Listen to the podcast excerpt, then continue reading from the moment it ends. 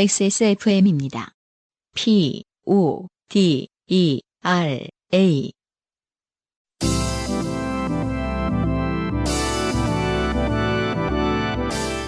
요즘은 팟캐스트 시대.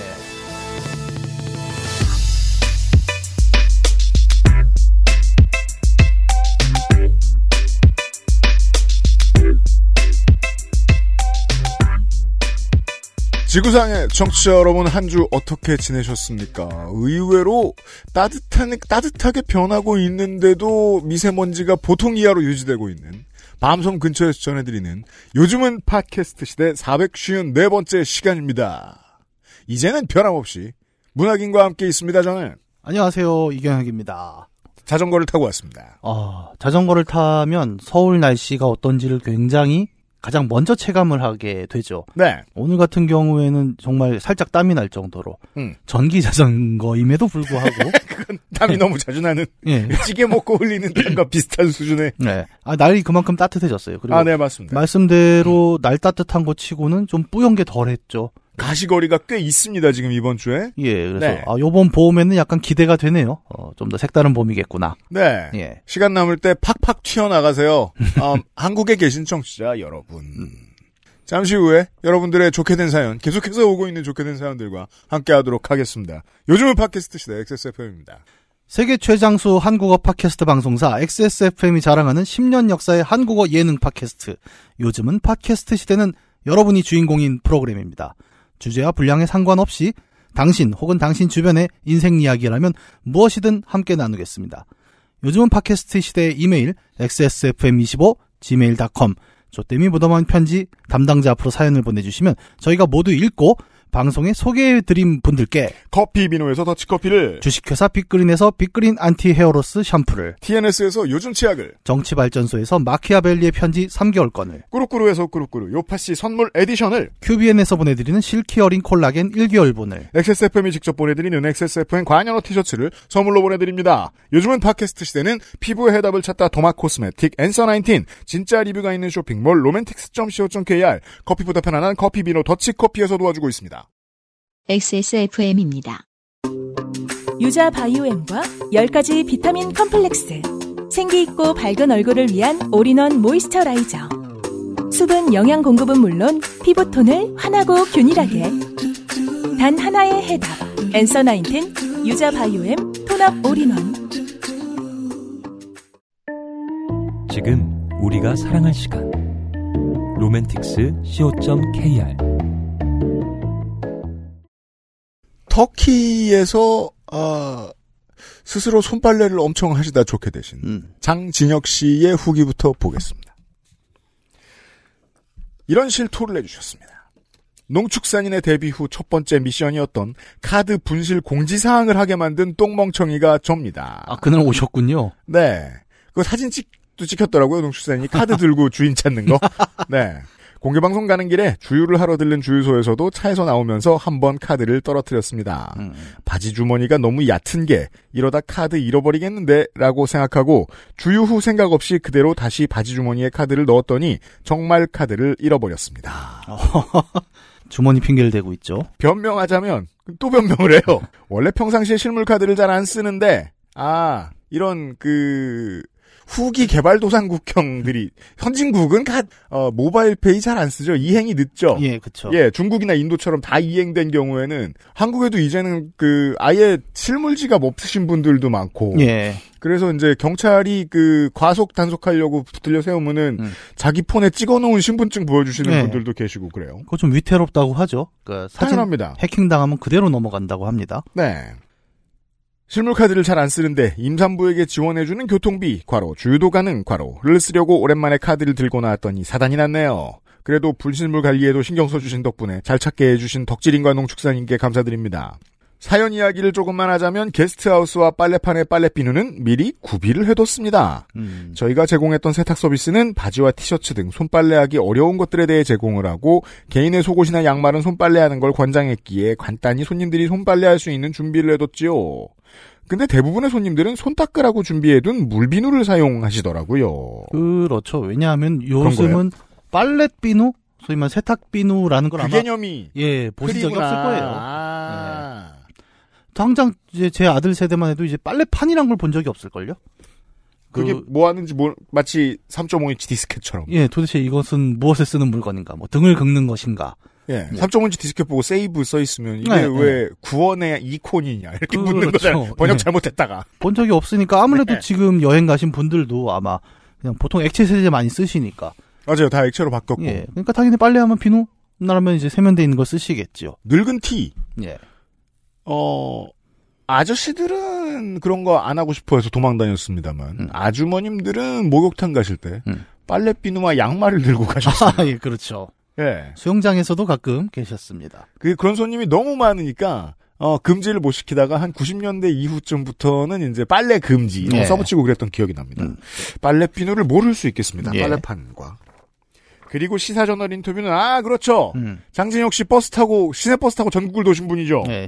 너무 오래돼서 저도 잊고 있었는데 시내버스로 서울에서 부산 가기나 서울에서 땅끝 마을까지 도보 여행했던 포스팅들이 몇 번 포털 메인에 걸리다 보니 몇몇 언론사에서 연락이 왔던 적이 있었습니다. 시사저널에선 연락 왔을 당시에는 튀르키예에서 게스트하우스를 정리하고 투어 가이드에만 전념 중이었는데 홍보가 되지 않나 하는 마음에 인터뷰를 했었습니다. 그래도 실제로 적어보고 투어를 오신 손님이 있기도 했습니다. 많지는 않았지만요. 흑.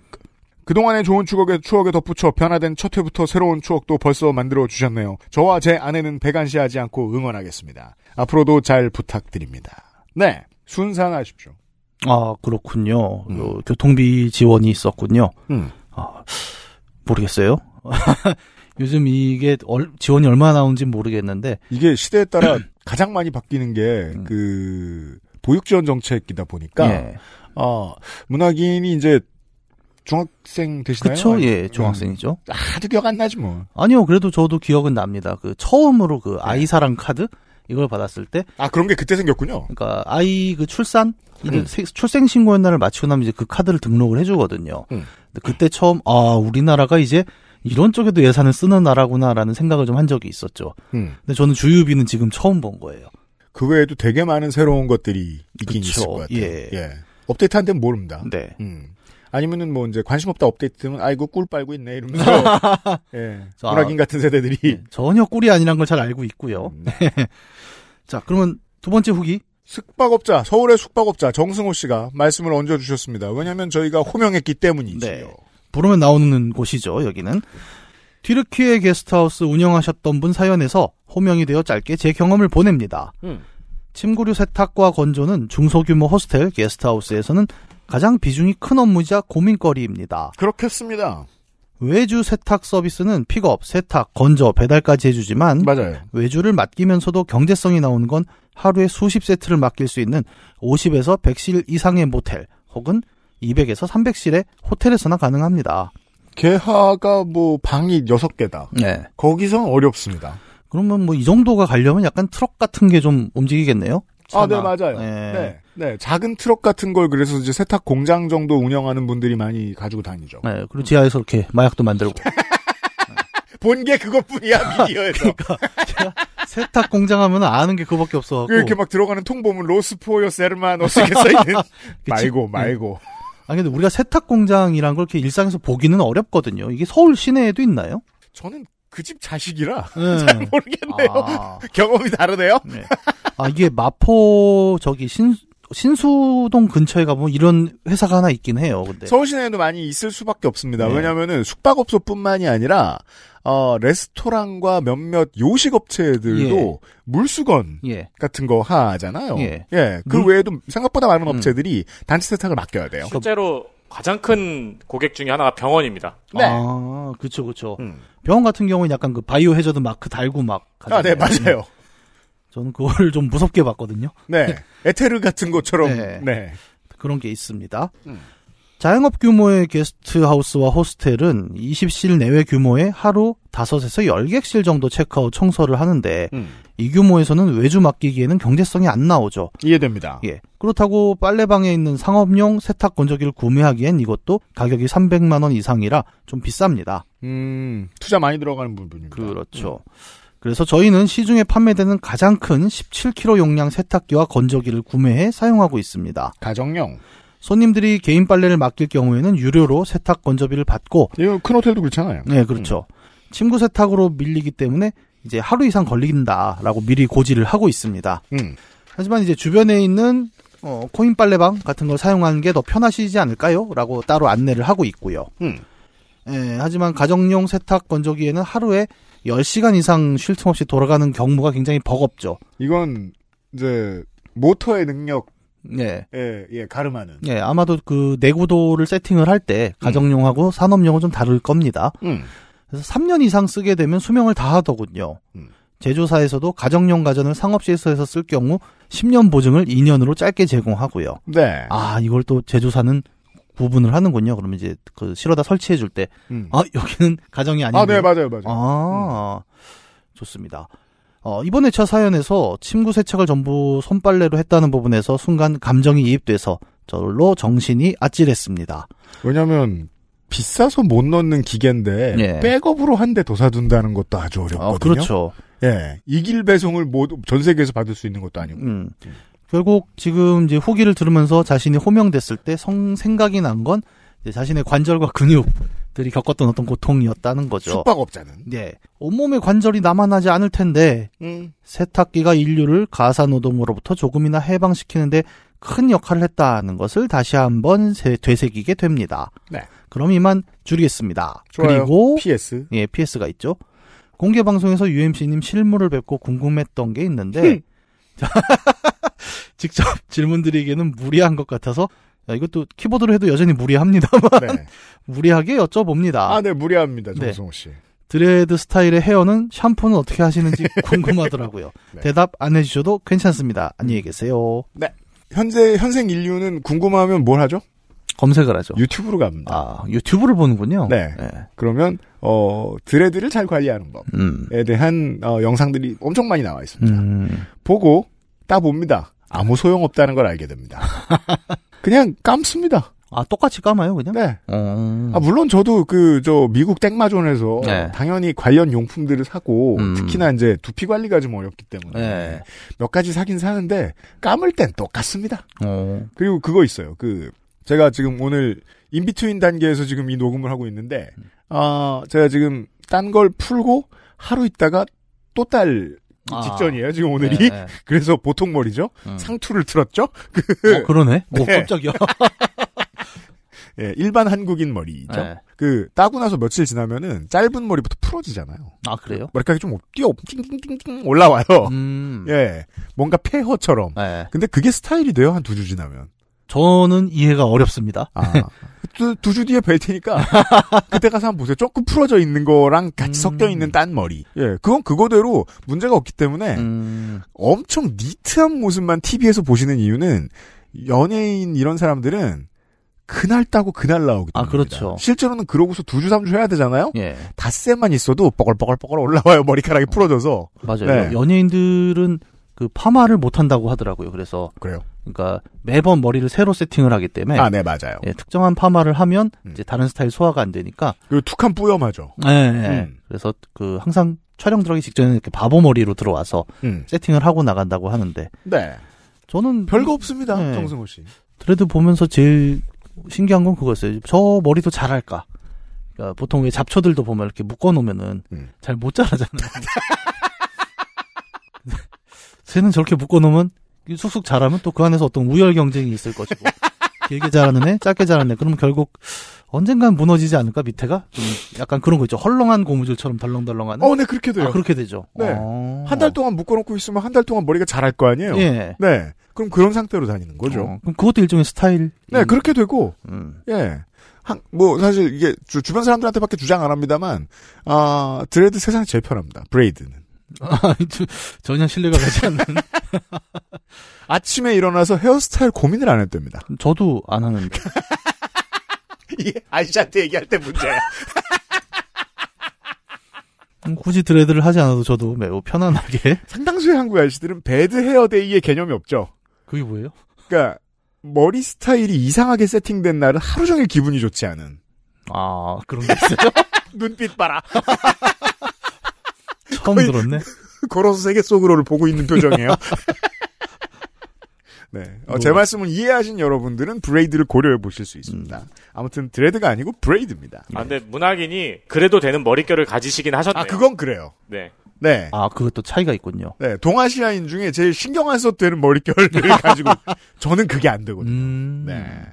어쨌든 세탁기에서 시작해서 예, 드레드로 끝나는 후기였습니다. 정승호 씨 고맙습니다. 후기 고마워요, 여러분. XSFM입니다. 오늘 커피 드셨나요? 더치커피 한 잔 어떠세요? 최고의 맛과 향을 위한 10시간의 기다림. 카페인이 적고 지방이 없는 매일 다른 느낌의 커피. 당신의 한 잔을 위해 커피비노가 준비합니다. 가장 빠른, 가장 깊은 커피비노 더치커피.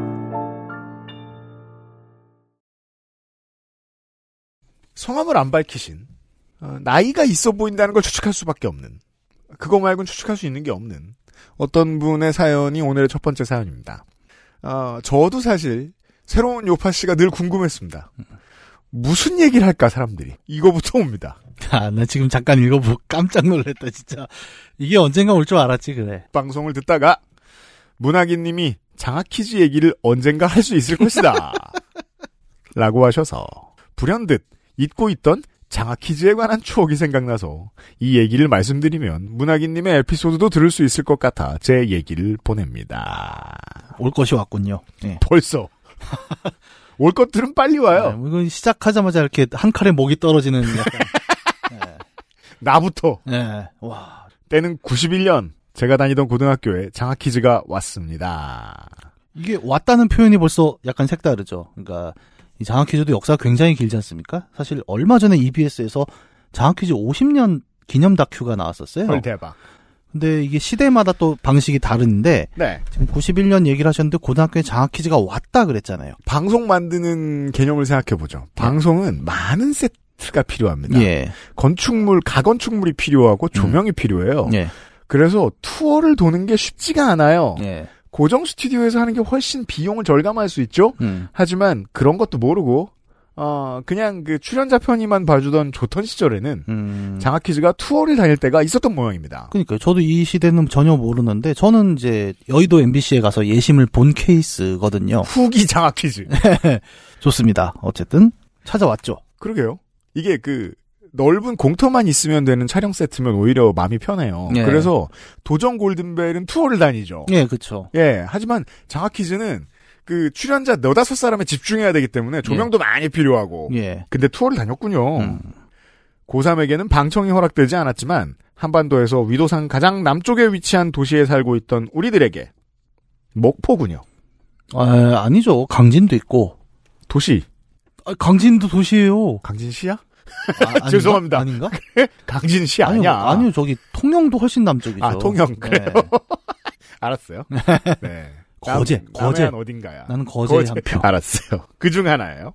방송국 구경이라는 건 언감생심. TV 속에서만 보던 그 손석희 아저씨를 직접 볼 수 있는 기회를 놓칠 수 없어서 손석희? 무려 손석희 사장이 장학퀴즈 진행자였어요. 야, 나 이거 이것도 아무것도 몰랐네. 기억 안 나. 이거 아무것도 기억 안 나. 저도 이게 내가 어떻게 모릅니다. 기억나? 예. 보통 야. 차인태? 예. 보통 차인태죠. 손석희, 아, 근데 했었던 것 같긴 하네요. 음. 네. 복도를 순시하는 선생님의 눈을 피해 아이들 몇몇은 운동장을 가로질러 반대편에 있는 강당으로 뛰어갔습니다. 강당에 도착하고 저 멀리 무대에 장학퀴즈 세트가 있었고 한참 촬영이 진행되고 있습니다. 음. 너무 멀어 손석희 아저씨 얼굴은 거의 보이지 않고 문제도 잘 안 들리고 아무튼 그렇게 진행이 되고 있는데 마지막 문제가 나오고 부조가 울리고 그러던 와중에 갑자기 손석희 아저씨가 방송을 중단시켰습니다. 음. 그리고 방청객에게 설명을 하셨습니다. 와 재밌네요. 이런 거 얘기는 한 번도 못 들어봐요. 대략 설명하면 마지막에 부조를 누른 우리 학교 대표가 답을 틀렸는데 음. 바로 혼잣말로 아 답이 땡땡땡인데 라고 했고 그럴 자, 때가 있죠. 이게 무슨 상황이냐 음. 답을 말해야 되는데 틀린 답을 말한 다음에 마이크가 너- 넘어갔을 때 마이크가 네. 자기 마이크가 뮤트 됐을 때 아 이건데 라고 입으로 말을 하면 예. 이게 마이크가 뮤트가 돼도 옆 사람은 다 듣거든요. 그렇죠 예. 그러면 이제 공정의 문제가 있기 때문에 이럴 땐 음, 세웁니다. 그 말이 다른 퀴즈 참가자 및 진행자에게도 들려서 음. 긴급 중단을 했고 다른 문제를 다시 낼 테니 우리 학교 대표는 먼저 부절을 누르고 음. 일부러 답을 맞추지 말고 시간 초과로 틀리고 그 이후부터 제대로 시작하는 걸로 하자고 말씀하셨고 예. 야, 아, 설명해 주세요. 이게 있고 이건 또 나 아니면 누가 설명을 하겠습니까? 크, 제가 굳이 그 말부터 밑밥으로 깔 필요 없으니까 설명을 하고 네. 비슷한 케이스를 제가 출연했을 때 겪은 적이 있어요. 그러니까 네. 스피드 퀴즈였는데 음. 이제 심청전에서 음. 심청의 아버지는 누구일까요? 이랬는데 어떤 친구가 배를 딱 누른 거예요. 음. 그랬더니 신봉사. 그래갖고 음. 근데 이름이 뭐냐고 물어봤잖아요. 그렇죠. 봉사. 네, 틀렸습니다. 근데 그 다음 친구가 바로 또 누른, 누른 거예요. 그랬더니 심학 도르르 이러는 거예요. 뭐야 그게? 그러니까 심학까진 기억이 나는데 그 다음이 기억이 안때 나고 다 바보들만 나왔나요? 약간 그 자신 없을 때 왜 말 흐리는 거 있죠. 아 그렇죠. 아, 네. 아, 아, 그게 그런 약간 텅 트위스팅처럼 나가는 거예요. 약간 한글 발음에 없는 발음 같은 네, 거. 심막 르르르 해갖고 근데 그게 TV에 나갈 수가 없는 겁니다. 예. 예, 그래서 저희도 똑같이 한번 세워요. 음. 세우고 누가 한번 틀리고 누가 맞는 걸 다시 이제 해야 되는데 네. 어 다시 하려면은 이게 심학 신봉사는 매우 창피한 일이거든요. 그래갖고 음. 영상을 잘 보면 배를 누르고 음. 신봉사 이러는데 음. 자기는 이미 틀린 걸 알잖아요. 근데 네. 그걸 또 한 번 반복하는 그 치욕감 그죠. 예 그런 게 이제 재연은 힘들어요. 예 그게 사실은 지금 녹화본에도 약간 묻어나거든요. 아 어린아이는 그런 트라우마를 견디기가 쉽지 아, 쉽지 않습니다. 않습니다. 예. 무슨 드래곤을 두 번씩 안았을 거 아니에요. 아, 그걸 두 번 했으면 제가 왜냐하면 표정에 진심이 묻어나잖아요. 맞지 아, 그럼- 않아? 예. 이런 저는 확신했습니다. 예. 그 쇼를 만든다는 게 이렇게 어렵습니다. 네. 현장에 있는 사람들한테도 훌륭한 쇼를 보여줘야 되지만 TV 쇼 녹화니까 결국 TV 쇼로서의 완성도가 생기지 않으면 음. 다른 거짓말을 집어넣어줘야 되잖아요. 예, NG가 그쵸. 났을 때. 에디터가 지금 자료를 보내줬습니다. 예. 차인태 교수 후임자가 손석희 사장인데 음. 1990년 4월 마지막 주부터 했대요. 1992년까지. 아, 그렇게 길게 하진 않으셨구나. 예.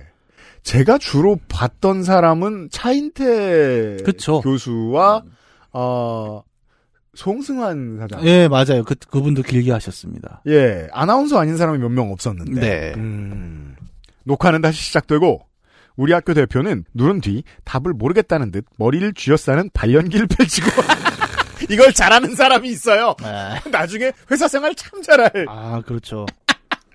발연기. 아, 내가 이거 몰랐는데, 아, 아차 싶었군요. 약간 이런 거. 이후 이리저리 녹화가 무사히 마무리됐습니다. 그걸 본 뒤 교실로 돌아왔는데 담임 선생님이 몽둥이를 들고 기다리셨고 네, 91년이거든요. 예. 뭘 해도 몽둥이를 들고 기다린다?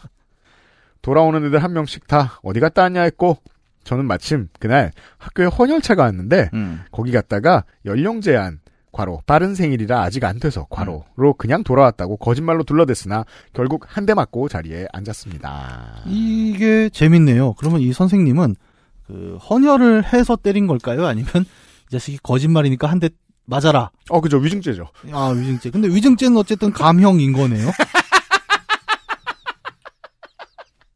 어, 한 대만 맞았다라는 건 분명히 이제 감형의 티가 나잖아요, 지금. 때로 이게 선생님들은 판결할 권한을 가지는데 예. 어 거짓말을 그럴듯하게 하려고 노력이라도 한 애를 봐주는 선생들이 음. 간혹 있어요. 그러니까 최소한의 연기력은 이제 일종의 감형을 부른다. 음, 좋습니다. 사회생활 잘못 가르치는 거죠. 네. 전국적으로 발연기를 펼친 그 친구가 좋게 된 건지 엉덩이를 맞은 제가 좋게 된 건지 알 수 없으나 TV 방송이 화면에서 보는 것과 뭔가 다르게 허술하게 녹화된다는 걸 알게 되었습니다. 음, 생방송은 또 다르겠죠? 음, 마치겠습니다.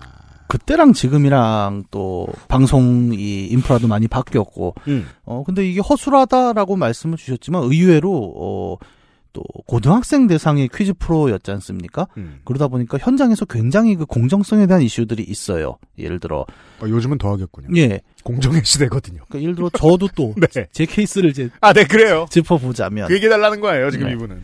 그러니까 제가 맞춘 정답 중에 이제 sneaker라는 게 있었어요. 스니커. 그때는 해커를 약간 착한 해커를 요즘 은 화이트 해커라고 음. 부르죠. 음. 그때는 약간 해커와 스니커 그래서 좀 더 악질적인 걸 이제 sneaker라고 부르는 용어가 잠깐 유행을 했는데 그렇군요.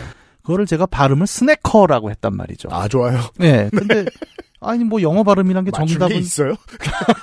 아니, 있겠지. 들어봐요. 이게 맞은 거라니까. 결론적으로는 정답이 나왔는데 음. 잠깐 홀드가 되고 이제 이 친구가 제대로 말한 거냐에 대한 토의가 있었던 거죠. 음. 그래서 아 심사위원이 있어요. 그 문제 출제하는 음. 그 사람들이 아 이건 정답이 맞다라고 인정됐을 때 음. 저는 다시 한번 똑같이 얘기를 하고 음. 이제 맞은 표정을 지어야 되거든요. 음. 그래서 어 허술한 부분이 있는데 음. 의외로 이 규칙을 최대한 왜냐하면 방청객이 또 나가서 딴소리를 할 수도 있으니까 음. 최대한 공정하게 맞추려고는 합니다. 음. 그래서 중간 중간에 그런 홀드들이 많아요 방송이. 음. 근데 그렇게 해도 다 놓치죠. 예를 들어 그럼요. 놓쳐서 나간 건 여러분 유튜브에 가서 이제 이경영을 검색해 보시면 제가 당시 주장원전 영상을 올려놓은 게 있습니다. 거기 중간에 보면 정답이 음. 유스타키오관인 그 문제가 있어요. 음. 근데 한참 설명을 하는데 저는 그때 이게 뭔지 잘 몰랐고 아, 네. 그냥 가만히 있어요. 왜냐하면 전 점수를 점수가 굉장히 높았거든요. 아, 그래요? 아무것도 안 해도 되는 상황이어서 네. 가만히 있었는데 어, 한 친구가 배를 누르더니 이걸 못 맞춰요. 유, 유, 유 이러는 거예요. 음. 그러니까 아는데 생각이 안 난 거죠. 어, 그렇죠. 근데 그 다음 친구가 배를 눌러서 맞추는데 음. 그 사이에 잘 보면 어떤 상황이 있냐면 제 친구가 응원을 오지 않습니까? 맞아요, 맞아요. 예. 근데, 객석에서 답이 나올 때가 있어요. 예. 근데 객석이 또 우리 출전자 바로 뒤에 응원단이 붙는 게 아니라 음. 객석 1, 2, 3, 4가 있고 음. 그다음에 1, 2, 3, 4에 4번 응원단의 앞에 1번 선수가 있는 거예요. 음. 근데 제가 4번이었고 음. 4번 응원단인 제 친구가 아야 그거 유스타키오건 아니야? 이렇게 얘기를 했는데 그걸 듣고 일본 애가 맞춘 거예요. 아, 그게- 기회주의자가. 예. 근데 그게 실제로 증거에 남은 게 그 영상을 보면 그 말이 나와요? 일본 친구가 정답을 맞춥니다. 음. 그리고 정답입니다 할 때 내 친구가 뒤에서 고개를 숙이고 으악 이런 표정을 짓는데 내가 실수했다. 예, 그 다음에 주먹이 한 20개가 날아와요 걔한테. 그게 편집이 안 되고 영상에 그냥 들어가 있습니다. 한번 보시면 아, 굉장히 웃기는 시대였구나라는 걸 보실 아, 수또 있습니다. 오디오 키워보면 또 객석에서, 야, 이 땡 봐라. 아니 오디오는 안 들어왔어요 또 신- 아, 그래요? 확인해봤는데 주먹만 들어오더라고요. 사연을 보내신 분이 왜 그렇게 생각하시는지 이해가 되는 게, 미디어 산업이란 결국 꿈의 산업이란 말이에요. 음. 어떠한, 이제, 뇌에서 오는 만족감을 집어넣어주는 예. 산업이라서, 쇼라서, 쇼비즈니스, 이것도 쇼비즈니스죠. 그렇죠. 뭐. 예. 쇼비즈니스는 처음부터 끝까지 완벽한 무언가를 만들어내는 일일 거야라고 착각하기 쉬워요. 예. 근데 그래서 이제 TV쇼 녹화를 주로 예를 들어 설명을 드린 거죠. 공개홀에서 하는 TV쇼 녹화는 누구의 꿈을 채워주는 것인가? 음. 순서 1번은 시청자죠. 네. 예, 그날 와 있는 관객이 아니라. 맞습니다. 그래서 어 TV 예능 녹화할 때 음. 엄청 엔지 많이 내고 네. 엄청 다시 자주 하고 음. 무슨 심지어 스포츠도 아마 최근에 그 저 뜬 그 넷플릭스에서 나온 피지컬백 피지컬백. 그것도 엔지 엄청 내고 찍었을 거예요. 네. 아마. 프로레슬링 스튜디오 녹화도 엔지 엄청 내요. 음. 등장부터 다시 찍을 때도 네. 있어요. 예. 그게 허술하다면 맞는 말씀이죠. 음. 허술한 거죠. 예. 다만 허술할 때 누가 피해를 먼저 보는가 관객입니다. 예. 시청자가 피해를 보면 안 되니까. 이게 쇼비즈니스예요. 음. 그래서 저는 그런 오해도 많이 받았어요. 어디 다니다 보면. 어쨌든 당시에 굉장히 인기 프로에서 제가 우승 커리어를 가져왔지 않습니까? 우승 커리어. 네. 뭐 DRX야? 우승 커리어라 그래. 어, 중요한 것은 다원기아야? 어, 꺾이지 않는 마음이죠. 저는 그 답을 말해놓고도 예, 전혀 얼굴을 가리지 않고 달 다니고 있는데 그러니까 그러다 보니까 사람들이 똑바로 살라고 하는데 꺾이지 않으면 어떡해. 네. 사람들이 이제 그런 것도 얘기 많이 해요. 그 네. 약간 소위 말하는 이제 아저씨들 있죠. 음. 에이 야 그거 정답 다 알려주고 저거 하던데 뭐. 아, 헤이터. 예. 증오자. 네, 저를 앞에 놓고 이제 그런 얘기를 합니다. 그럼 아니 예 그렇죠 뭐 이렇게 하고 나는데 생각보다 어 저는 야 굉장히 빡빡하고 공정하게 하는구나라는 생각은 있었어요. 그럼 네가 나가라. 그래서 그럼 내가 나가지. 네. 하고 했다가 결국 TV까지 나가지도 못하는 불쌍한 분들이 다 그 KBS 스튜디오에 가서 우리말 겨루기 한번 하고 온 사람들이잖아요. 어. 그 다음부터 아무 말도 못하죠. 그거 세상에서 제일 어려운 퀴즈쇼거든요. 그럼요. 우리 엄마 모르게 그, 저는 아직도 기억나네요. 그, 저거 볼 때마다 KBS는 왜 이런 잔인한 프로를 만드나. 그 유명한 짤 하나 있지 않습니까? 거기도 뭐요? 그 시옷 비읍 니은이 나왔는데 아주머니가 한참 고민하시더라고요. 연상 퀴즈인데 남편이라고 맞추시긴 했는데 그 한 3초간의 턴. 네. 뭐 동의의어일 수도 있겠고요. 예. 네. 남편과 시옷 비읍 니은. 아 그런 그런 느낌. 그 예. 저 쌍디읒 저 기억 미음 겠는데 답이 딸기 맛인. 알았어요. 네. 어, 장화 퀴즈 얘기가 옵니다, 사연으로. 네, 충격적이네요. 이럴 네. 줄 정말 몰랐네. 성함을 실수로 빼먹으셨으면 다음번에 알려주세요. 상품도 보내드려야 되니까. 감사합니다. XSFM입니다. 성인용품? 관심은 있는데 아는 것도 없고 사용감은 또 어떨지도 모르고. 근데 괜찮은 판매 사이트는 어떻게 찾아? 구경이라도 해보고 싶은데 검색도 안 되고 음, 배너 광고 누르기 싫게 생겼어. 로맨틱스 co.kr 에디터의 신뢰가는 리뷰 거부감 없는 디자인의 성인샵 찾고 있는 모든 건 여기 다 있을 거야 즐겁게 과감하게 로맨틱스 co.kr 어둡고 칙칙한 얼굴과의 이별을 원해? 공 유자를 발효한 독자 원료 유자 바이오엠. 피부 속 멜라닌 케어까지 밝고 산뜻하게. 단 하나의 해답. 엔서 나인틴 유자 바이오엠 앰플 세럼. 네. 첫 번째 사연을 보내주신 분의 마지막 줄을 제가 빼먹었습니다. 참, 언제 꼭 얘기 드리고 싶었는데 커피 이름을 왜 비누라고 했을까 이상하다고 생각했는데 커피 비노였다는 걸 최근에서야 알았네요. 관심도의 크기가 사람마다 참 다르잖아요. 음, 아 근데 저도 이거는 충분히 제 입장에서는 예. 아무렇게나 듣는다 이렇게 생각하지만 이거는 연관 검색어를 좀 묶어주면 네. 어, 충분히 될수 있는 거. 오히려 저는 그 예전에 그 급동의 집함. 네. 아니 이 XSFM 광고가 좀 그런 게 많지 않아요? 그 전, 예전에 전북익산. 아니 난 진짜 번도 생각해 본 적이 없다고. 아니에요. 이거 우리 방송에서 한 번 얘기했었어요. 어감을 흐려. 네, 누가 얘기했는데 그 뒤로 계속 그렇게 들리잖아요. 한 번 그렇게 들으면. 저는 승준이가 보고 싶네요. 요즘은 괜찮다고 알고 있습니다만. 아무튼 이분께 벌칙으로 커피 비노 더치커피를 보내드리겠습니다. 에, 봄에는 그 더치커피 마시기 좋습니다. 음. 자, 아, 오늘의 두 번째, 예. 아, 간단한, 음. 전혀 비극적이지 않은 박예솔 씨의 사연입니다. 네, 한눈에 봐도 길지는 않네요. 제가 네. 한번 읽어보겠습니다. 안녕하세요. 박예솔이라고 합니다. 문득 생각난 몇 년 전의 일이 있어서 보내봅니다. 좋아요. 저희 친할머니께서는 당신 자식한테는 딱히 그러시지는 않지만 손자 손녀에게는 외모 칭찬을 그렇게 많이 해주십니다. 이상하게 한국인 할머니 할아버지의 습관 같아요. 손자 네. 손녀 칭찬 많이 하기. 네, 뭐 아, 저는 딱히 별로 들어본 적이 없습니다만 할바이 할입니다. 뭐늘 그렇죠. 어쨌든 이제 좀 그런 게 있죠. 어쨌든 나쁜 얘기를 굳이 하지는 않으시죠. 약간 맞아요. 특히 이제 명절 같은데 봤을 때는 음, 당연히 제일 많이 하시는 게 어이 많이 컸네. 맞아요. 뭐뭐 어떻게 됐네. 뭐 음. 잘생겨졌네. 뭐 이런 얘기 하실 수 있죠. 음. 자, 어쨌든 그래서 만나기만 하면 할머니. 아이고 예솔아 어쩜 이렇게 이쁠까 손도 곱고 눈도, 눈도 예쁘고 키도 크고 예, 등의 말씀을 참 많이 하시는데요. 아, 어떻게 보면. 예, 이건 뭐 명절의 인사 같은 거죠. 네, 맞아요. 예, 좋습니다. 그런 저희 할머니께서 백내장 수술을 받으셨습니다. 많이들 받으십니다. 예.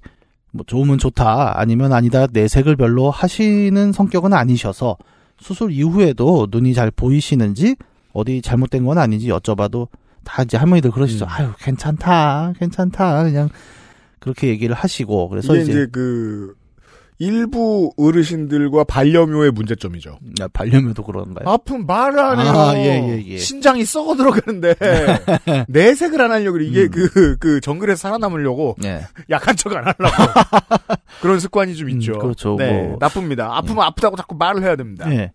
어쨌든 뭐 어르신들이 많이 그러시고 음. 이제 할머니도 계속 여쭤보셔도 뭐 괜찮다 다 잘 보인다 이제 그러니까 음. 친가 가족들이 좀 속이 탈 수밖에 없겠죠. 이게 뒤집어서 이제 그 청취자 여러분들 그런 날이 올 겁니다. 그러신 분들이 이미 많으시겠지만 본인이 그러신 분들도 계시고 음.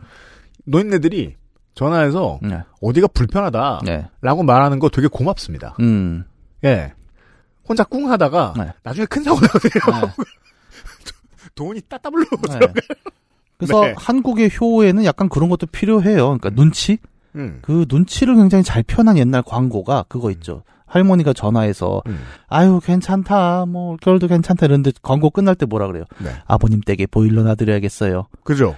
춥다는 얘기 한 마디도 안 했는데 알아듣기. 예 이거 굉장한 skill이거든요. 옛날만 해도 되게 그 광고를 보면 네. 우라통이 터졌거든요. 네. 저런 대화 스킬은 매우 기분 나쁘다. 근데 나이를 먹고 보니까 네. 이게 짱이에요. 이게 짱이에요. 예. 왜냐하면 언젠가 들 돈을 싸게 막아주거든요. 아, 그렇죠. 일찍 얘기해서 광고 얘기가 나와서 말인데 그 광고가 어느 회사 광고인지 혹시 기억하세요? 땡땡남이 그니까 그 광고계의 실패 사례로 많이 거론이 되고 아 그래서 그래서 아니야. 음, 땡동 보일러입니다. 아 이건 마치 아이유 팬이 땡카콜라 사 마시는 네, 그러니까 박소담 팬이 포토카드를 김고은을 걸 샀거든요. 음, 그 얘기 들어본 적 있어. 아, 니면 저기 뭐야 박혜수한테 손석구 화이팅. 오케이. 네, 심지어 유명한 실패 사례로 땡뚜라미 보일러의 매출은 엄청 뛰었습니다. 맞아요. 아 holy crap. 음. 그렇구나. 나 같은 사람 때문이야. 이게 아까 첫 번째 사연 보내준 분 뭐라고 커피 비누예요, 커피 비누.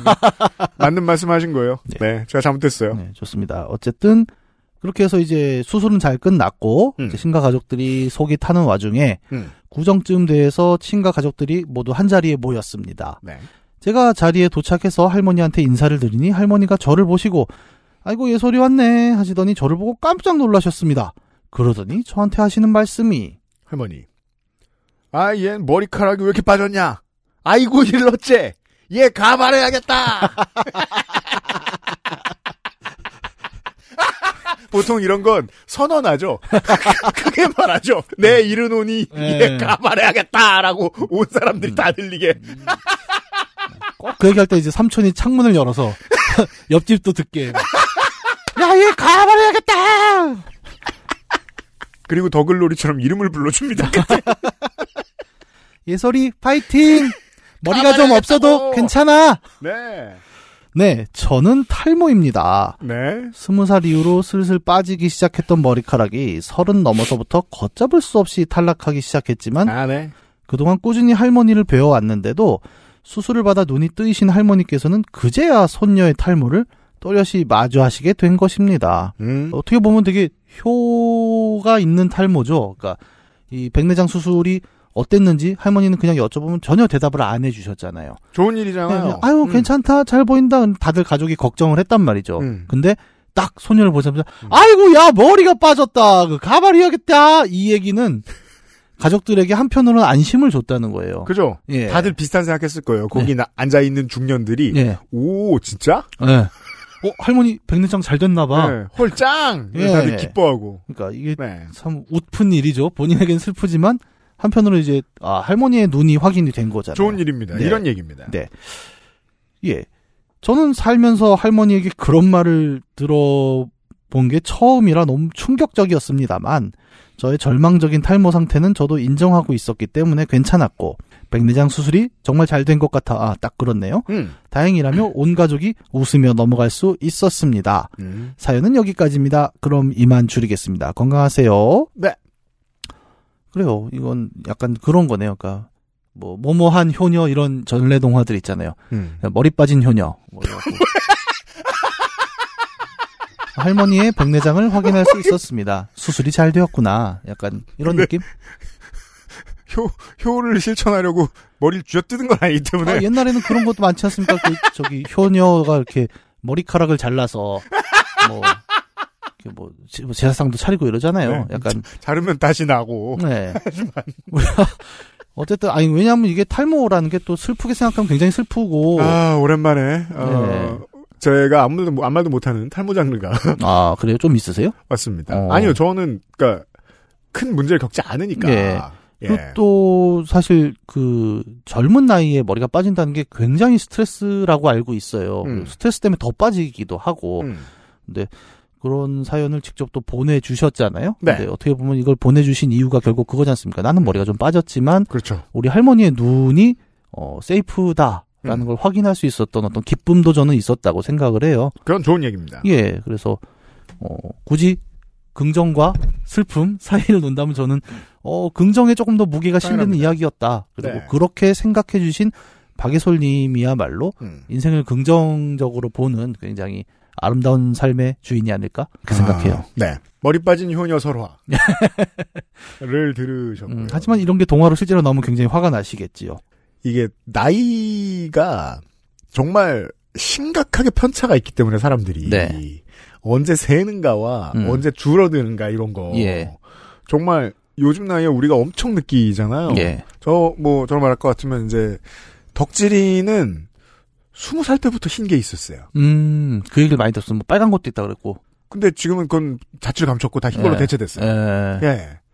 아니면은 뭐 적지림보다 막 띠동갑으로 나이가 많아도 그냥 시커먼 사람도 저는 알고 있고. 예. 아, 염색을 안 하고요. 예. 음. 숱도 마찬가지. 음. 우리 유면상 PD에 대해 저, 저 그런 얘기 많이 하지 않습니까? 어, 온몸의 건강을 다 바치는 대가로 아, 머릿결만 얻었다. 어.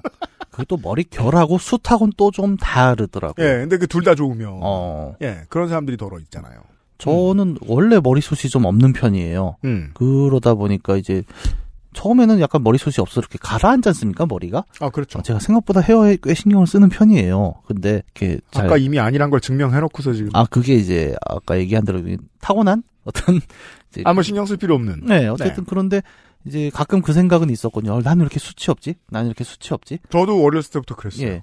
근데 나이 들어 보니까 아 이게 그럼 이렇게 오래 버팁니다. 예 그러니까요. 네. 전혀 바뀌지 않은 거예요. 이렇게 오래 갑니다. 어 그래갖고 아또 한편으로는 또 어, 긍정적인 면도 있구나. 뭐 네. 그렇게 생각할 수도 있다는 거죠. 음, 그럼에도 불구하고 이제 덕지린 같은 사람도 네. 네, 대충 세치 케어하면서 아 케어를 하는군요. 안 하는 것 같은데 예. 가끔 하려고 시도하는 것 같아요. 음. 네. 아 박예솔 씨도 예.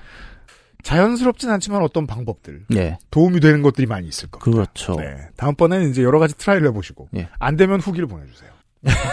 머리 빠진 효녀 이야기. 예. 박예솔 씨 고마워요. XSFM입니다. 오늘은 콜롬비아 수프리모 어떠세요? 적당히 쓴 그리고 그 뒤에 찾아오는 아련한 단맛 부드러운 향과 맛의 최고급 마일드 커피 가장 빠른 가장 깊은 커피 비노 콜롬비아 수프리모 에디터가 영상을 보내줬네요. 아니었습니다. 네. 자, 고위원 서초고등학교 학생? 뉴스타 키오관. 뉴스타 키오관. 나오죠. 그새 찾았어요? 앞에 학생이 어, 매우 괴로워하는 게 인상적이에요. 지금 아니었습니다. 네. 땡. 네. 알았어요. 확실히 미디어 정말 저는 퀴즈쇼가 엄청나다고 생각해요. 네. 요즘 더 느껴요. 문학인 때문에도 그렇고 평생 남게 돼 있습니다. 이게 이렇게 남을 줄은 몰랐죠. 사실은 예전에 아마 요파시 이 사연 처음 소개됐을 때, 음. 뭐 그런 얘기 했잖아요. 이거, 그 비디오로 녹화했을 것이다. 네. VHS로는 이 화질이 안 나옵니다. 그럼 어떻게 한 거야? 아, 지상파 방송국에서 프로그램을 구매할 수 있어요. 아. 예, 그래서 저는 구매를 해본 거죠. 그래서 음. 그 베타캠 원본을 이제 DVD 립을 떠서 팔더라고요. 그래서 음. 그걸 사서 봤는데, 그러니까 알게 된 거죠. 그러니까 어렸을 때는 그게 뭔지 몰랐는데, 음. 나이 들어서 보니까 야 저 답을 왜 저렇게 했을까? 그리고 주변에 보여줬더니 다 쓰러지는 거예요. 그렇죠. 야 이게 되게 웃기네. 음. 라고 그거를 이제 2008, 9년 그때 확인한 거예요. 아 진짜요? 그 네. 전까지는 기억도 안 하고 있었어요. 나는 맞췄 그냥 잘 말했다고 생각했죠. 2008년이면 이미 뭐 다 하고 직장 한참 다니고 뭐 이럴 때잖아요. 네, 그렇죠. 예. 그러니까 그걸 뒤늦게 알게 됐고 이제 사실 이 영상을 좀 더 퍼뜨리려고 했던 건 제가 최근에 회사를 세웠지 않습니까? 그렇죠. 내가 회사- 망가져야 된다. 예, 회사 이름이 드래곤랩이에요. 음. 근데 아, 홍보가 좀 되지 않을까라고 음. 인스타에 올렸다가 망가지자. 예, 이렇게 인스타에 지금 난리가 났습니다. 뭐 인스타 난리가 나.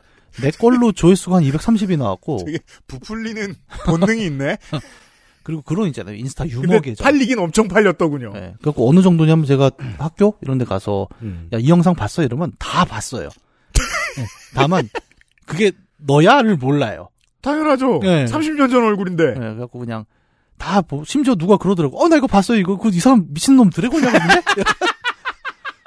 아니, 심지어 드래곤 좌라고 이름이 붙었어요. 그리고 사칭이 나타났습니다. 네, 진짜? 맞아요. 사칭이 있어요. 본인이라고 진짜? DC에 DC. 아, 이거 옛날 거 누가 갖고 왔죠? 근데 저- 문학인이 쓴 건 아니잖아요, 그 글을. 제가 밑에 썼어요. 이거 난데 너 누구냐? 저런 거 되게 잘해요. 말씀드리신 230이 230만입니다. 아, 난 뭔 소린가 했어. 아, 230회인 줄 알았어요. 어. 내가 어떻게 알아? 내가 그렇게 돌아본 적이 없는데. 제가 인스타 이런 거잘 못하잖아요. 네. 근데 진짜 신기한 게 뭐냐면 우리가 옛날에는 그랬잖아요. TV 나오면은 약간 그런 노래도 있잖아요. 텔레비전에 내가 나왔으면 정말 좋겠네. 음. 그래갖고 저 옛날에 TV 처음 나왔을 때는 집에 전화가 불통이 됐어요. 음. 그러니까 온 친척, 친지. 뭐. 아 그렇죠. 근데 똑같은 일을 이 인스타 이후에 겪는 게 음. 카톡으로 계속 오는 거예요. 야 이거 너인지, 너 맞지? 네. 너 인스타에 지금 나왔어. 미디어 권력 이동의 현장이죠. 정말 신기한 게 뭐냐면 지상파 TV 때는 그랬잖아요. 우리가 아, 텔레비전이라는 건 정말 강력한 매체. 그리고 텔레비전의 시대가 끝나고서는 사람들이 다 각자 자기가 보고 싶은 걸 알아서 조금씩 본다. 음. 인스타 릴스는 아닌 거죠. 우리 그 아실의 패널들 뉴스 외전 나오고 막 어디 나오 아무도 안 봅니다. YTN은 아무도 모릅니다. 음, 안타깝습니다. 물론 봤겠죠. 점심 때 밥 먹을 때. 아. 하지만 그땐 밥 먹느라 그게 내가 아는 사람인지도 모릅니다. 모르죠. 근데 인스타 릴스, 그 지하실에서 다 넘겨보는 거는 맞아요, 맞아요. 사실은 다 똑같은 걸 보고 있을 수도 있겠다라는 생각이 든 거죠. 음. 그래서 야 이게 없어지진 않는구나. 그러니까 모두가 그럼요. 다 같이 보는 뭔가는 정말 텔레비전 노래는 그렇게까지 그 미디어에 대한 그 본성을 꿰뚫어보는 시일 수가 없어요. 다만 태도가 문제입니다. 텔레비전에 나오는 게 일반인은 나와서 좋을 일이 없어요, 사실. 음, 예를 들어 제가 TV에 나오면 뭐 좋은 일로 나오겠습니까? 그렇잖아요. 뭐 50억을 유용한 혐의로 검찰에 구속 기소됐습니다. 뭐 이런 쪽으로 나올 네. 테고 음. 사실 가장 비슷한 건 요즘이면 검색어죠. 땡이버 검색어에 내가 나왔으면 음, 정말 좋겠네. 정말 좋겠네. 좋게 됐죠, 어떻게 보면. 네. 네. 그 미디어 권력을 항의하고 싶은 의지를 표명하는 문장이잖아요. 맞습니다. 그 전까지만 해도 대체 왜 좋겠다고 하는 거지? 90년대까지만 해도 저는 늘 네. 그런 궁금증이 있었거든요. 예. 소셜의 시대가 와서 알게 된 거예요. 아, 이래서 좋겠다고 한 거구나. 이걸 자기 이득으로 분석해 낼 테니까, 그렇죠. 환원해 낼 테니까. 아무튼, 어, 문학인도 그러고 있습니다. 사실은 회사 홍보다 그거. 그렇죠. 하지만 회사 홍보는 거의 되지 않았습니다. 네. 오늘의 마지막 사연은 오정은 씨입니다. 이분은 어, 한 4년 전에 239회 때 음. 그 엄마가 자기가 원하지 않는데 날 너무 꾸미고 다닌다. 날 너무 꾸민다. 음. 강제로 어, 귀를 뚫고 어, 사자 파마를 시키고 그게 그 이라이자 파마가 싫은 사람들은 하고 나면 사자가 됐어 이러면서 울부짖습니다. 이게 뭐야 하면서 어, 예. 성형도 하자길래 그건 싫으니까 그냥 눈썹 문신으로 대충 딜치자. 음. 해서 눈썹 문신한 이야기를 보내주셨던 분입니다. 안녕하세요. 이런 요파씨 고전 사연은 꼭 새로 오신 분께서 읽어주셔야 하지 않을까 하는 생각으로 사연을 써보냅니다. 사실 이 사연을 쓰려고 마음만 먹으면 비슷한 장르의 사연이 올라오고 그 사연이 잊혀질 때쯤 이제 써볼까 생각하면 또 이 장르의 사연이 올라오고 해서 오랫동안 묵힌 사연이에요. 뭔가 익숙한 장르인가 보죠. 첫 줄에 나옵니다. 네. 다들 그러시겠지만 자신이 사는 동네에서만 왔다 갔다 하다 보면 도를 아십니까 류의 분들을 만나기가 쉽지 않습니다. 아, 이거군요. 그럼요. 저도 학교에 대학교에 입학할 때 아니면은 음. 영등포역에 처음 갔을 때 이런 때 주로 만나고 예. 예 집에서 학교만 왔다 갔다 할 때 못 만나봤습니다. 음. 그분들도 나름대로 전도 성공률을 높이기 위해 불특정 다수가 많이 다니는 곳에서 전도 활동을 하기 때문이 아닐까 합니다. 저도 동네만 왔다 갔다 하는 학생 시절에는 그런 사람들을 만나본 적도 없거니와 그런 이야기를 들어본 적도 없었습니다. 음. 저는 저희 집에서도 저희 집안에서도 완전 첫째라 제가 사회 경험을 하고 동생들에게 들려줘야 하는 그런 입장이었거든요. 음. 제가 처음으로 그런 분들을 만난 것은 과로. 그런데 대체 이분들을 뭐라고 불러야 할까요? 과로. 글쎄요. 뭐라고 부르나요, 보통? 도맨. 도맨? 나도 도맨밖에 생각이 안 나는데. 예. 예. 고3 대입이 모두 끝났으나 아직 졸업은 하지 않은 세상에 고민이 하나도 없고 온 세계가 아름다워 보이는 시절이었습니다. 아, 그 무렵이 정말 인생의 아름다운 시절. 인생의 처음이자 마지막 휴가죠. 예. 네. 이때 저도 그 제가 그 얘기를 했었나요 옛날에 그 드라마에 처음 출연한 게 이때였는데 뭔 소리야 이건 또. 그러니까 고3 고3 왜 처음 듣는 얘기가 있지? 고3 수능 끝나고 이제 할 게 없잖아요. 그래서 그래서 드라마에 출연하기로 했어요? 보조 뭐야? 출연하고 왜 네. 진행 보조, 보조 출연 알바? 예 그런 걸 한참 했었습니다. 그래서 제가 용의 눈물에 몇 번 나왔었고요. 그리고 지금은 이제 다들 잊혀진 제목인데 신세대 보고 어른들은 몰라요라고 그런 게 있었던 것 예, 같아요. 청소년 드라마가 있어요. 최강희 씨가 거기서 데뷔했습니다. 아 그래요? 예, 저랑 같이 데뷔했어요. 어른들은 몰라요. 네. 같이 데뷔. 그래서 최강희 씨랑 같이 데뷔했고 발렌타인데이 날 촬영을 했는데 최강희 씨가 저한테 초콜릿을 줘서 제가 온 동네에 자랑을 했던 기억이 있습니다. 물론 한 3, 4kg를 사서 거기 있던 모든 분들에게 돌렸다는 말을 일부러 빼고 있습니다. 아, 보통 그렇죠. 네. 어쨌든 굉장히 화려한 그 시절이 우리가 고3 수능 끝나고 네. 그 타이밍이죠. 알았어요. 최강희 씨와 함께 데뷔한 예. 시절입니다. 문학인으로 말하면. 집에 갈 버스를 기다리는데 어느 아주머니가 저를 붙잡고 깜짝 놀란 얼굴로 말씀하시더군요. 아주머니. 어머 학생! 학생 집안에 숨은 복이 참 많네. 저는 정말 깜짝 놀랐습니다. 아니, 저분이 어떻게 하셨지? 이게 봐요. 어, 보이스피싱에 걸려들지 않는 가장 중요한 원칙은 음. 빨리 끊기죠. 네. 붙들고 있으면 넘어가니까. 예. 자기는 버틸 수 있다라고 생각을 하고 난 다. 알고 있지. 뭐 네. 이러면서 듣다가 음. 어 잠깐만. 그러니까요. 제가 직접 경험담을 들었던 로맨스 스캠 피해자들은 보통 되게 똑똑한 사람들이었어요. 음. 네. 왜, 왜, 그, 그럼 어떻게, 외로우면 멍청해져요, 사람은. 음. 그 즈음, 신도시 분양을 받기 위해 전세로 6년을 살던 저희 친정집은 막 신도시에 입주 후 새집 인테리어를 마치고 행복한 새집 생활을 시작한 참이었고, 저는 원하던 대학교에 특차로 입학하여 기고만장하던 시절이었으며, 고교 평준화 지역인 서울의 고등학교에서 비평준화 지역인 경기도로 전학을 가야 하는 남동생은 그 지역에서 나름 공부를 제일 잘하는 학교로 무사히 전학을 마친 상태였습니다. 지금 생각해도 저희 집 그러니까 친정집의 최고 전성기가 아니었을까 싶은 시절이었어요. 아 그 뒤에 망했군요. 사필 규정. 음. 아니 뭘 잘못하셨다는 건 아니고. 아 그러니까 이런 타이밍이 있습니다. 그러니까 지금 얘기한 대로 어떤 어 되게 잘 풀리네. 잘 풀리는 순간에 훅 들어오는 게 보통 이런 사기죠. 그러니까 저도 이거 얘기를 들으니까 되게 옛날이 하나 기억이 나는 게 저희 아버지가 이제 회사 다니실 때 네. 어느 날 이제 저녁 식사 때 들은 거예요. 아버지가 과장으로 승진하셨다. 어 예. 뭔진 잘 모르는데 어쨌든 굉장히 집안의 경사 같은 느낌이었고 그래서 와 기뻐하고 있다가 다음 날 제가 기억을 하는 게 누가 집에 벨을 눌렀어요. 혼자 집에 있는데 음. 누가 누르는데 누구세요? 그랬더니 아, 좋은 소식 전하러 왔어요. 이러는 거예요. 그래갖고 되게 거만하게 문, 아, 나 다 들었는데, 음. 어, 우리 아빠가 과장 단 거 들었는데, 굳이 또 전화로 왔다니, 음, 한번 들어주자 하고 문을 열었죠. 근데, 이제 그 전도하시는 분들이었어요. 그래가지고, 아니 그렇잖아. 인편으로 승진 소식을 알릴 리는 없잖아. 그러니까 뭐, 근데 나는 좋은 소식이니까 그거밖에 생각이 안 난 거예요. 네. 약간 비슷하지 않았을까요? 예, 집에 복이 많았다. 어, 우리 집 복 많은 거 다 알지. 일단 와서 얘기해봐. 음. 뭐 그런 느낌이 아니었을까 싶네요. 상관없는 얘기일 수도 있는데 저희 동네가 우리 전체 지역에서 어 혼자 그 집값이 너무 싼 동네였어요. 네. 그래서 이 동네에서 이제 잘 풀리다가 어 꼬꾸라지죠. 예. 그러면 우리 동네로 다 이사 왔어요. 음, 그래서 그 근데 이제 잘 나가다가 방금 망한 집 애들의 특징이 뭔지 아세요? 예. 친절합니다. 음. 모두에게 착합니다. 어, 그건 왜죠? 버릇이 고쳐집니다. 아, 진짜? 네. 믿을 백이 없어지잖아요. 음. 네. 어, 이번 주 그 시사의 화두 중에 하나죠. 재수 없는 아이는 왜 재수 없는가. 네. 그래서 되게 친하게 마음 편하게 놀 친구들이 너무 많았던 기억이 나요. 우리 동네에는. 그걸로 치면 아마 우리 동네가 더 친절했을 겁니다. 저는 뭐 마음 아시겠지만 경쟁 하나 우리? 아, 네. 왜냐면 저는 고향이 부천이잖아요. 여러분 가끔 부천 이야기 듣게 되실 텐데요. 예. 그 우리 또 부천에는 요파시에서 굉장히 또 유명한 한그 사자성어가 않습니까? 하면 안 돼. 이땡망땡. 예.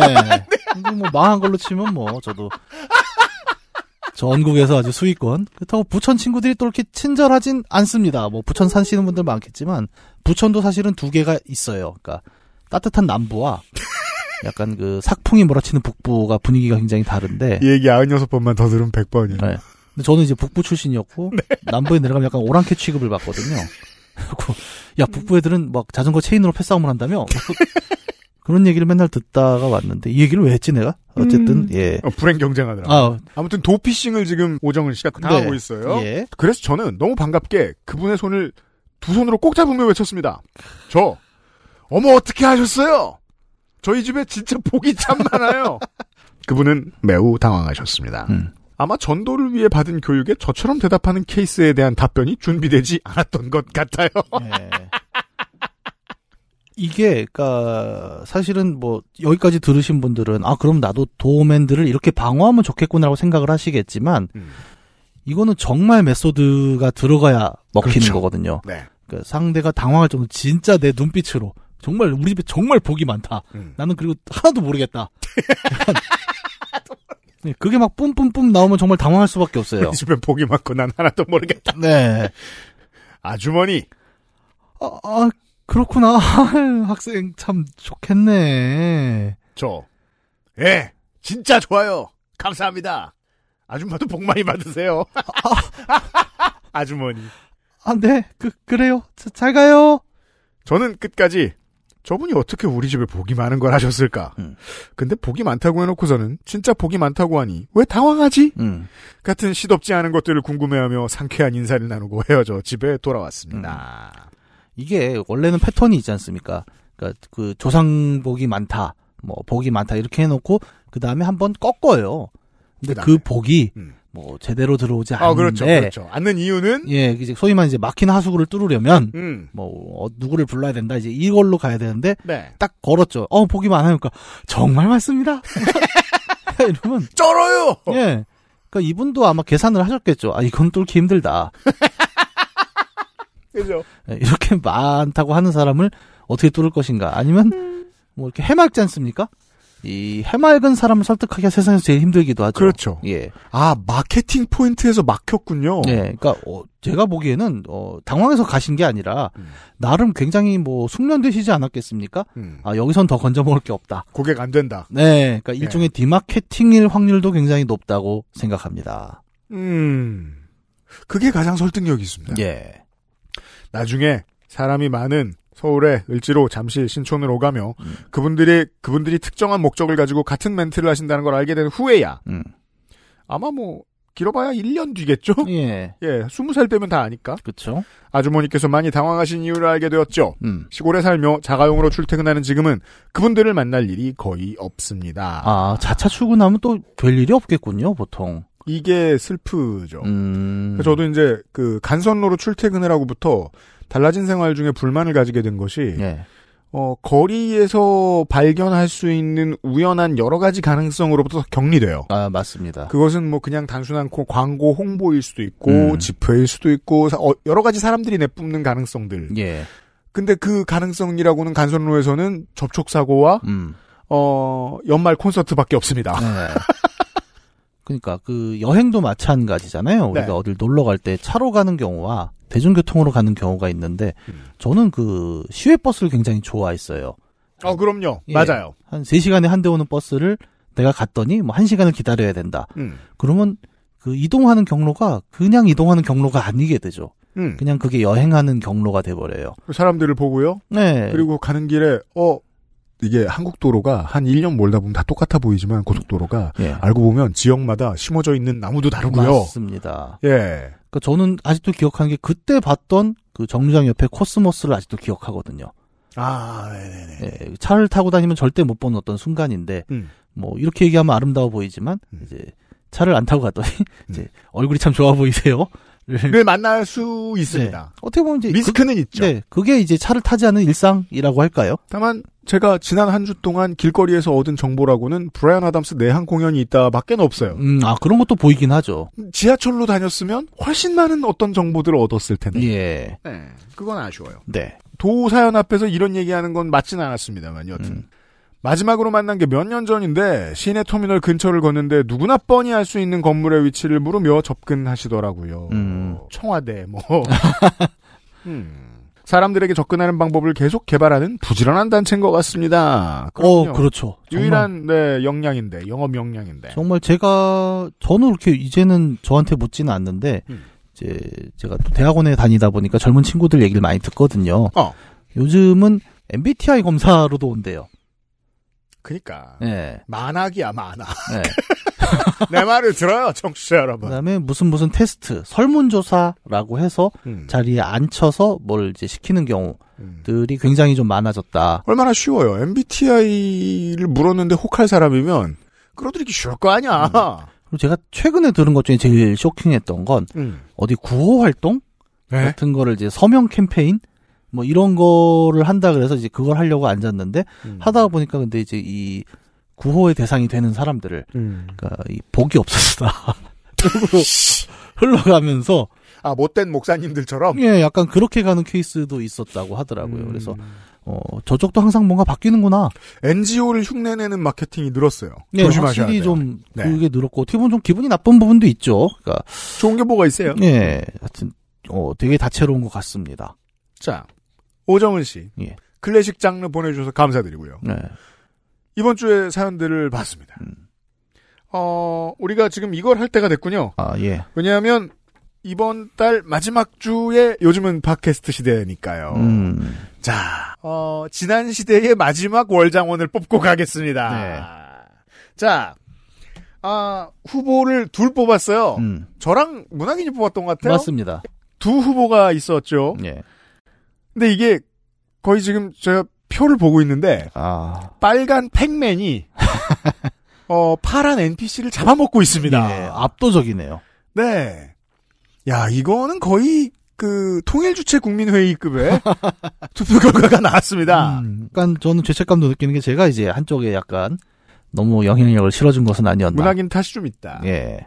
그리하여 유선 씨가 어 본인의 몸에 칼질 두세 번이나 하고서 두 번이나 하고서 음. 예 2위가 되셨습니다. 근데 뭐 이걸 굳이 얘기하자면 사실 그 호러 장르에 가깝잖아요. 448회 유선 씨 사연이죠. 예, 호러 장르, 그러니까 피가 흐르는 것을 이제 요파시 청취자들은 딱히 1위로 올려주고 싶은 마음은 없었다. 뭐 음. 저는 뭐 이렇게 좀 유권자의 마음을 해석할 수 있지 않을까. 아 읽는 저도 네. 네. 그 이상한 기질이 있어가지고 음. 그 자기한테 자꾸 그 흉기를 대고 싶어하는 여자친구 사연 제가 기억나요. 아, 가장 무서운 사연이었어요. 어, 그 섬뜩하죠. 요파시 하면서. 네. 음. 저도 기억이 납니다. 그건 그거. 진짜 미친 변태였지만. 네. 아무튼 유선 씨의 사연은 어 유혈이 낭자 노력하셨으나 음. 12.4%. 그러니까- 그러면 네. 2등이 아니라 이 2등이라는 건 이제 탈락이다? 아, 당신은 여전히 똥멍청이다. 네. 다만 이제 뭐랄까요? 좀 무서워서 피했다 사람들이. 네. 네, 약간 그런 느낌이 아닐까 싶습니다. 다선 의원 유선 씨는 그랬고요. 예. 자, 두 후보 중에 하나가 12.4%를 받았다는 건 네. 어, 월장원은 87.6%를 득표했다는 뜻입니다. 그렇습니다. 450회에 안정화 씨의 사연입니다. 네. 아, 일반에 배정이 되지 않았는데 음. 그러면 노력해서 일반의 임원- 일원이 되기로 한 네. 네. 그래서 일주일간 열심히 노력하셔서 음. 어, 공기관으로부터 실종 상태가 되셨던. 음. 네. 그렇죠. 우리 시대가 원하는 자기개발서의 전형. 네. 일반이 아니라면 일반이 되어라. 네. 책을 내셔도 좋을 것 같습니다. 요즘 네. 또 그런 강의도 많잖아요. 유튜브 같은 데 광고 보면. 한 주일 동안 일반으로 등교하신 안정화 씨의 사연이 거의 사상 가장 높은 득표율로. 아, 그래요? 어. 그 저는 80%도 본 적 없는 것 같아요. 어. 네. 압도적이군요. 2023년 첫 번째 월장원이 되셨음을 알립니다. 축하드립니다.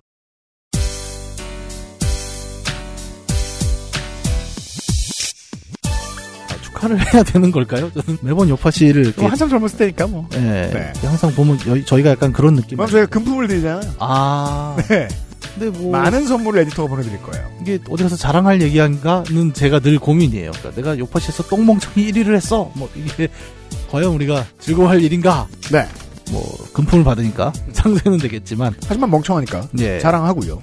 어, 이런 느낌이잖아요. 그러니까 음. 멍청이 대행진이 있어요. 그러니까 네. 쫙 줄을 져서 가는데 그 마칭. 맨, 맨 앞에서 이렇게 왜 지휘봉을 들고 멍청이 대 행진. 아 고적대 리더. 네, 그맨 앞에서 마칭 밴드의 네, 기수. 네, 매 월마다 이제 그 앞에 기술을 하나씩 세우는데 그렇죠. 그게 되는 거예요. 좋아. 네. 아, 왜? 축하드립니다. 네. 이게 되고 싶은 분들이 많아요. 우리 청취자 그렇습니다. 여러분들 중에. 네. 그리고 어, 그 중요하죠. 어, 중요한 근거가 됩니다. 네. 어, 평소에 친구들한테 말하지 않습니다. 아, 그럼요. 네. 네. 근데 말하면 재밌을 것 같습니다.